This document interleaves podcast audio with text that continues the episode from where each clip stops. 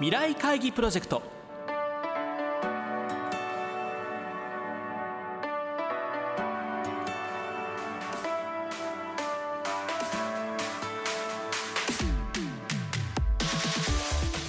皆さんご機嫌いかがでしょうか？ラジオ日経の木和田敦です。毎週この時間は日本経済新聞未来面の紙面と連動したプロジェクト未来会議プロジェクトをお送りしています。この番組は新しい時代ですをキーワードに企業トップが提示する日本の未来に向けたさまざまな課題について皆さんと共に解決策を考えていきます。今回は1月8日の放送で募集した大和ハウス工業株式会社代表取締役社長 CEO 兼 COO 吉井圭一さんからの課題。ずっと住み続けたくなる未来の家の形とは？にお寄せいただいた皆さんの投稿の中から吉井社長にお選びいただいた優れたアイデアをご紹介していきます。まず最初にご紹介するのは63歳自営自由業増野秀夫さんからお寄せいただいた投稿です。長屋住まいに学ぶ。江戸時代の長屋に学べることがあるのではないだろうか。一般的な長屋は間口9尺およそ2.7メートル奥行き2軒およそ3.6メートルの3坪で4畳半の居間と台所兼用の土間からなる。かまどや水桶は土間に食器類は棚に置くなどして狭い空間を有効に利用していた。押し入れがないためヤグは枕屏風の影に積んでいた。一方現在では省エネルギー住宅という言葉をよく目にする。エネルギー消費量が少ない住宅。それは長屋のようにさまざまな工夫が詰め込まれた住宅を指す。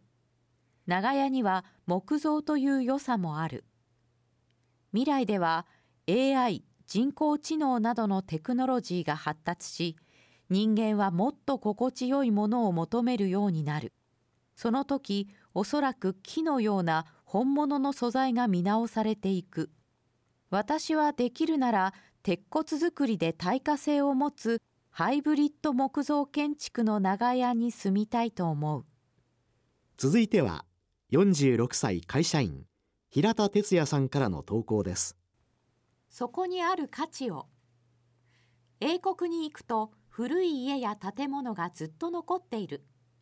ビクトリア朝100年以上前に建てられ外観は古いけれども手入れがきちんとされていて美しい家が多数立ち並び完全に街と同化している。中に入ると内装は更新されていて快適な状態になっている。そういう価値観に馴染むとずっと住み続けたくなる家というのはそこにその家があるという状態が風景として変更できない家ではないかと思えてきた。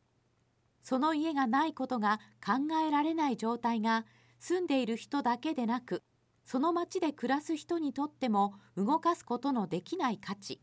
つまり本当の意味での不動の資産を生み出しているのではないだろうか。作り手は長く愛される家を作り、そして住民たちを含めて家をそしてその風景を大切にしていく価値観が浸透すればずっと住み続けたくなる家が増えると思うのだが未来にはそんな風景もあるかもしれない。最後にご紹介するのは武蔵野美術大学大学院造形構想研究科修士課程1年横山陽子さんからいただいた投稿です。空間の記憶伝える倉庫を整理した時セピア色に焼けた一枚の白黒写真が出てきた。祖父が住んでいた昔の家だ。かすかな記憶だが祖父に抱かれた暖かさ庭の池の水の冷たさ縁側や座敷の畳の匂いなど五感の記憶もよみがえってきた。しかしあの家はもう存在しない。間取りはどんな様子だったのだろうか。図面もなく家族に聞いても曖昧な記憶しかない。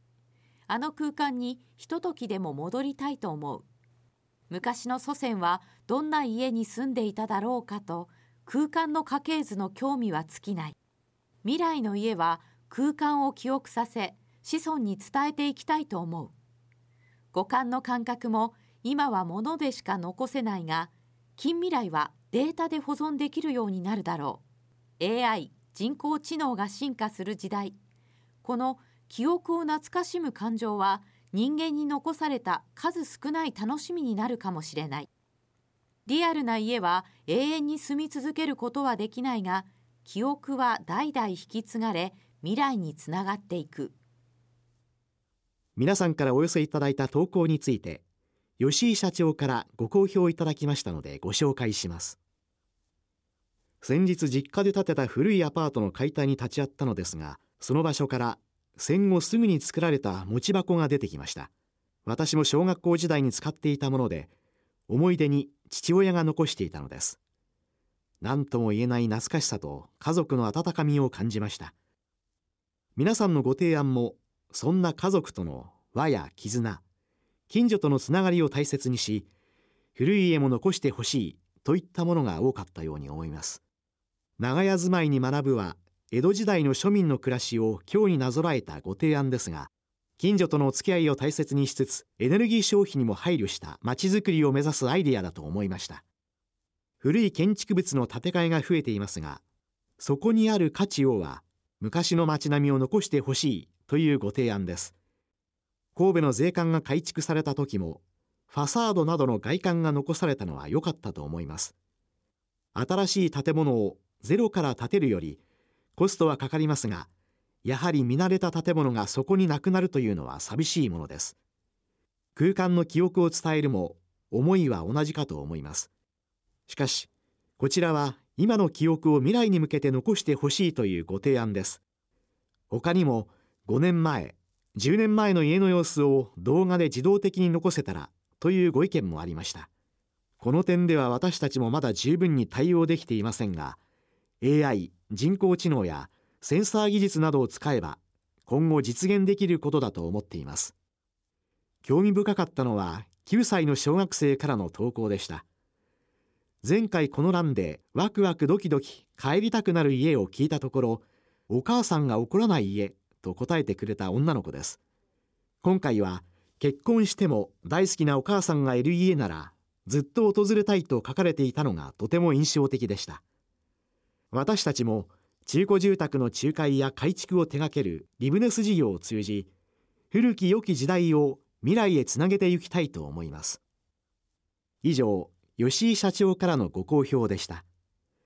今回番組では3人の方の投稿をご紹介させていただきましたがこの他の優れた投稿は日本経済新聞電子版未来面のサイトにも掲載されていますので合わせてご覧ください。未来会議プロジェクト。今回は1月8日の放送で募集した大和ハウス工業株式会社代表取締役社長 CEO 兼 COO 吉井圭一さんからの課題。ずっと住み続けたくなる未来の家の形とはにお寄せいただいた皆さんの投稿の中から吉井社長にお選びいただいたアイデアをご紹介しました。